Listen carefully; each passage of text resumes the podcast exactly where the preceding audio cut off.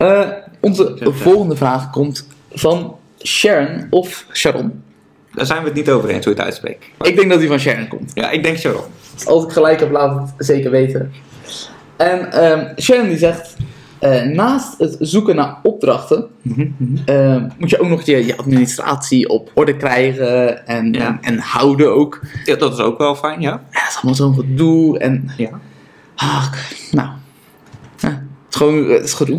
Ja, Dus ik, ja, vind ik ook. ja, daar zijn we het snel mee eens. Ja, moet je ook helemaal niet doen. Nee, gewoon uitbesteden. Ja, Gewoon, ja, het kost echt maar een paar tientjes per maand of zo. precies. Afhankelijk van hoe je het precies indeelt natuurlijk. Hè. Dat moet je afspreken met zo'n boekhoudkantoor van hoeveel doen jullie nou en hoeveel doe ik nog zelf. Ja.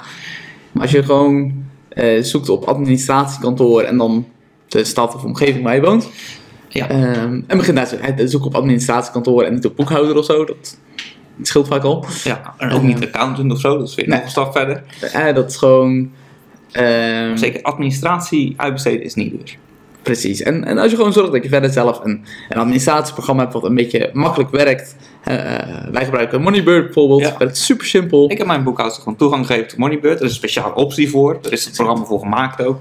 Dus die kan overal bij. En eh, wat ik heb afgesproken van ik zet alles erin en dan eh, voor de rest Ja. hoop ik dat het goed komt. En eigenlijk is, is het meeste dan al geregeld. Als, jij dat, als je dat gewoon netjes bijhoudt.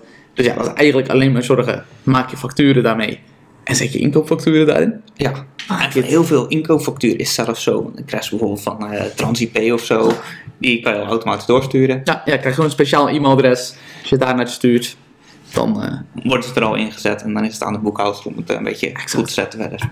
en dan is het, er zijn natuurlijk altijd nog een paar dingetjes. Van, hè, misschien moet je een jaarafsluiting maken en een memoriaal of dat soort dingen. Kan allemaal.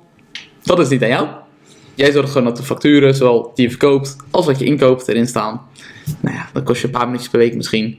En eh, het scheelt je een hele hoop gedoe. Ja. Hey, tof dat je nog kijkt. Eh, als je nou wat hebt gehad aan deze video en je vond het leuk, klik even op die duim, hè, dat like-knopje. Kleine moeite en we hebben er echt heel veel aan. En vergeet ook niet om je even aan te melden op Slimme Werken Easy.